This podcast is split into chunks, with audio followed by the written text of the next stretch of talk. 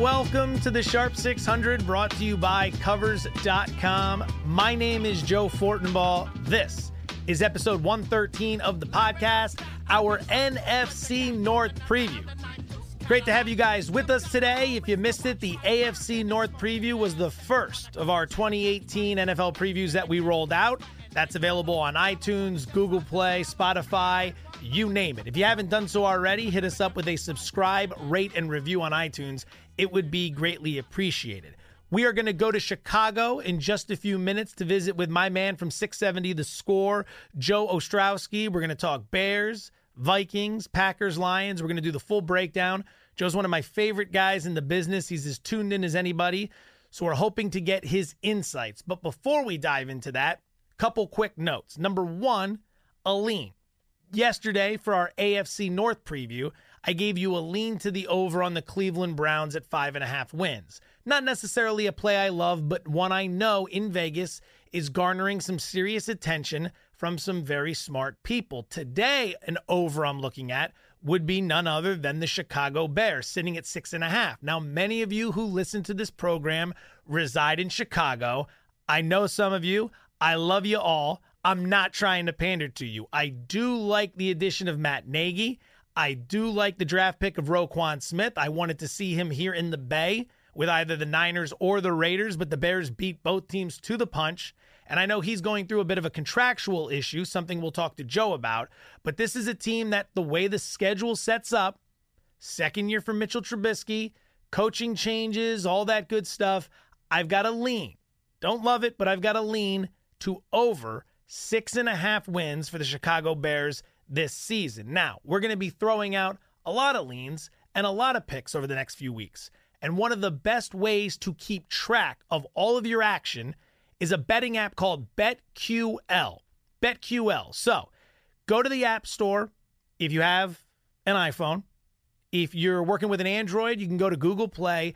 BetQL, free to download powerful analytics for sports betting. You're going to get access to real time line movement, value bets of the day, and meaningful team trends. So you've got all your games, all your movements, all your information. You can track your data, you can study. It's really a one stop shop. And while we never advocate for a one stop shop, we want you to use a variety of different resources to keep your portfolio diverse. When it comes to tracking information from your phone, in an easy, informative, and accurate manner, BetQL is the place to go. So check it out on your phone. I've downloaded it.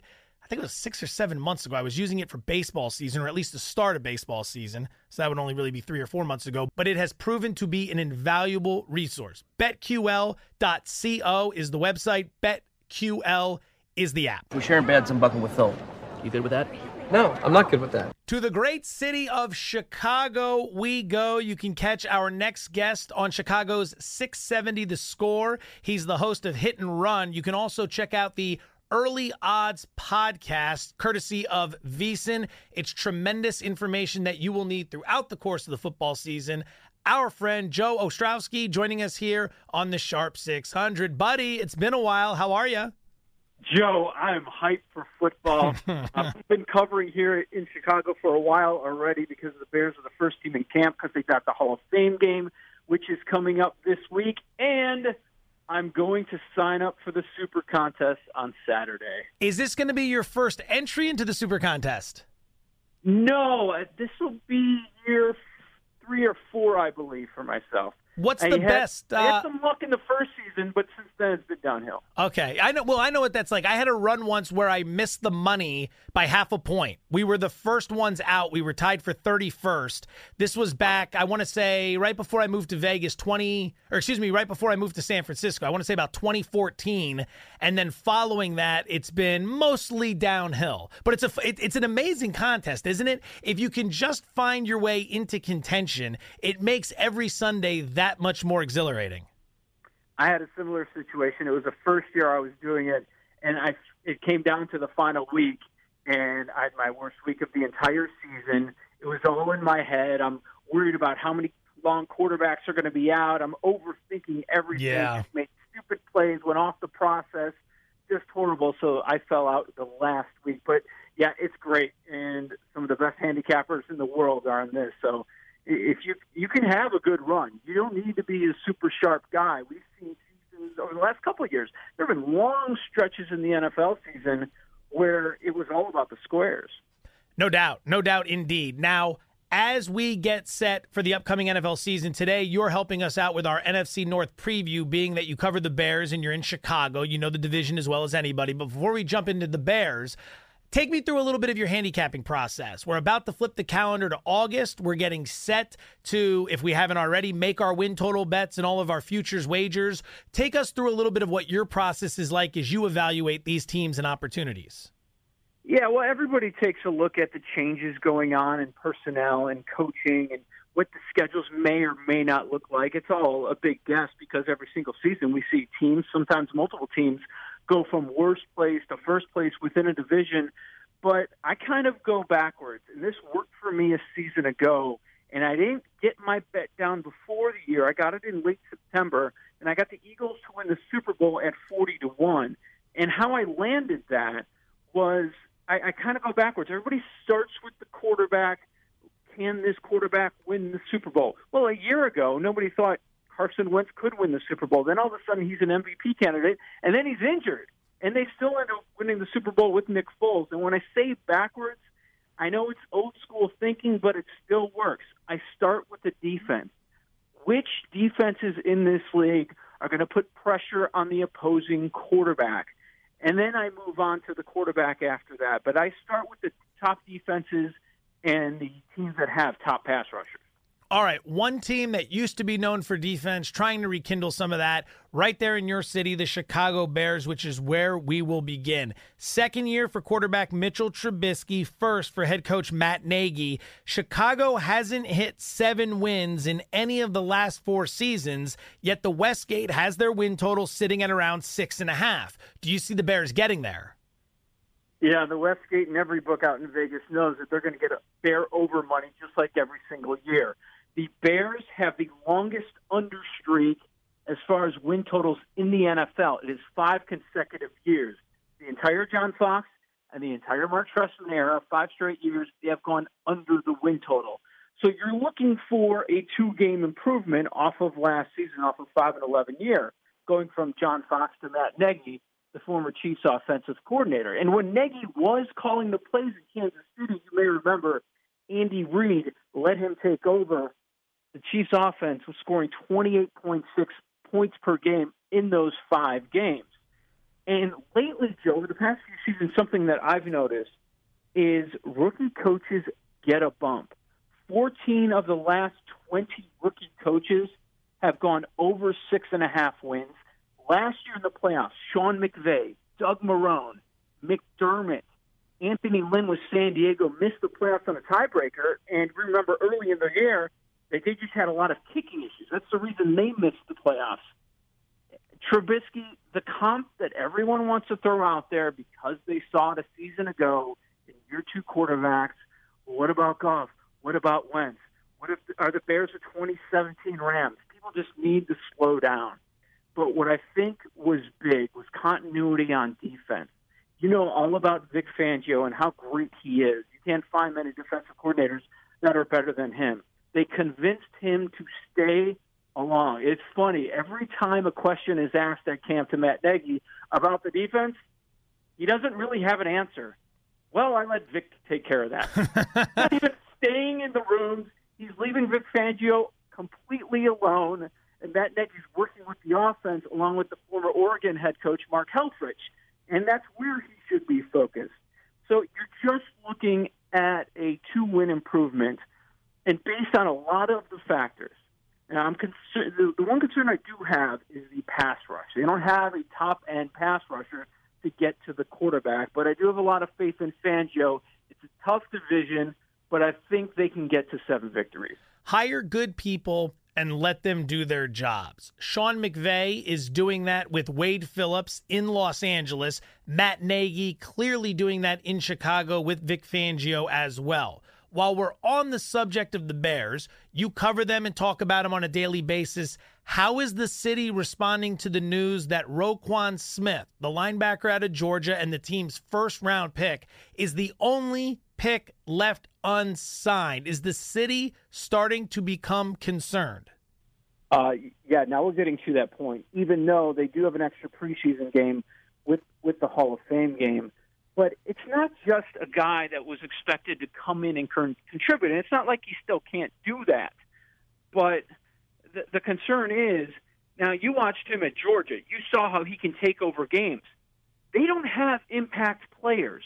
Okay, the most impactful player they have on the team that's been here is probably Akiem Hicks, and he was not a Pro Bowler. They didn't have any of those last year. They're looking to add impact players, and they believe that Roquan Smith can be that. But this guy's not in camp. He doesn't know Vic Fangio's defense yet. They're they're depending on him a whole lot, and it seems to be a complete stalemate at this point. Just the language because of this new helmet rule.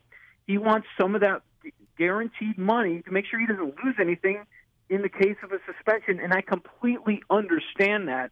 I'm on the side of the player. The Bears look really bad right now. It's like, come on, get this guy in camp. Definitely a situation for all gamblers to monitor as we continue through the process of training camp. All right, the Minnesota Vikings, they win 13 games last season and advance all the way to the NFC Championship game, but they replace their quarterback moving from Case Keenum, who's now in Denver, to Kirk Cousins, who has the first fully guaranteed contract in the history of NFL free agency.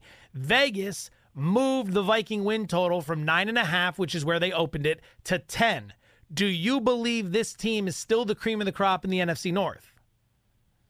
They went 13 and 3 and they upgraded their quarterback.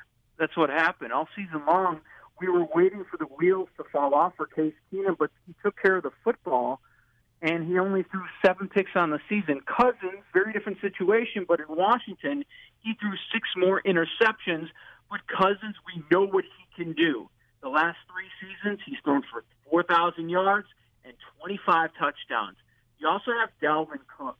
He looked phenomenal in the first month of the season, went down with the torn ACL in week four, and according to all reports, he looks great in camp.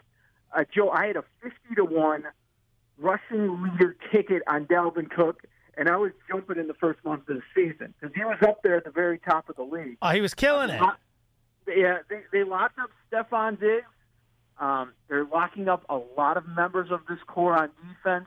So they lose their offensive coordinator to a head coaching gig, and they bring in John DeFilippo. He was the quarterbacks coach of the Eagles last season, so he's going to be uh, running the show, calling plays. It's interesting. He's one of those hot young names. The Bears brought him in for an interview to be a head coach. So I wonder how that's that's going to work out. I understand bringing the win total down a little bit because what do you what do you do from 13? I, I think they're better overall. They were number two in defense in the league, only behind Jacksonville according to DVOA but I think 10 is a good number. I would take a pass on that one. Detroit makes the transition from head coach Jim Caldwell to former New England Patriots defensive coordinator Matt Patricia. Vegas counters by making the transition from a win total of eight to seven and a half based on all the under action they're having. Do you see growing pains for the Lions in year one under Matt Patricia? Yeah, I mean, if you're going to make the argument under Matt Nagy that you could have a new head coaching bump well, you could say the same thing about Detroit, but I'm not extremely excited about the roster, and I also have a higher win total. You know the Lions can put put offensive numbers up. They keep Jim Bob Cooter on staff, and you have Matthew Stafford. You know what he's going to do in the fourth quarter. He's going to come back. But part of the problem is, Joe, he's always trailing, so you need him to come back and get you that cover late in games. Something that I just can't get away from. Matthew Stafford whether you believe in career records or not, this is such a large sample size. Matthew Stafford against teams that finish with a winning record is 6 and 52. 6 and 52, Joe. That's where that I number's would... gotten to. I every year you hear that number, but I didn't realize we're at 6 and 52 now against teams with a winning record. Yes, 6 and 52. So I, I can't oh, say that they finish 500 in Patricia's first year, I would lean under the win total. All right. The Packers had hit the 10 win mark in three consecutive seasons prior to last year. They go 7 and 9. Um, Aaron Rodgers goes down with the injury, which is the main reason for the plummet. Jimmy Graham now in the fold offensively. Do you trust the situation enough to back the over for the Packers this year, who are sitting at 10 wins? Yeah, so you're looking for a three win bump, and Aaron Rodgers with the collarbone he missed 10 games last season. There's a lot of change going on up there. They brought Joe Philbin back. Remember, Aaron Rodgers got him a head coaching gig when he was phenomenal in 2011. That was Rodgers' best season with Philbin. 45 touchdowns, six interceptions, a quarterback rating of 122 that year. It was unbelievable. And finally, you know, just living across the border, I hear about this every year, but finally, they replaced Dom Capers that's always been the issue with Green Bay, especially that secondary. Can they do enough to get by because you have Rodgers as the quarterback? Jordy Nelson also no longer there, but they did bring in Jimmy Graham. They're going to work with this guy a ton in the red zone. The Martellus Bennett experiment did not work at all. So they said, forget it. Let's go get Jimmy Graham. I think they're going to go with the running back by committee. Um, we even saw last year got so bad they put Ty Montgomery back there, and he actually did a good job. But the Packers have, Joe, the fifth easiest schedule in the NFL. Fifth easiest. Outside of the division, they're going to get the Bills, Dolphins, Cardinals all at home.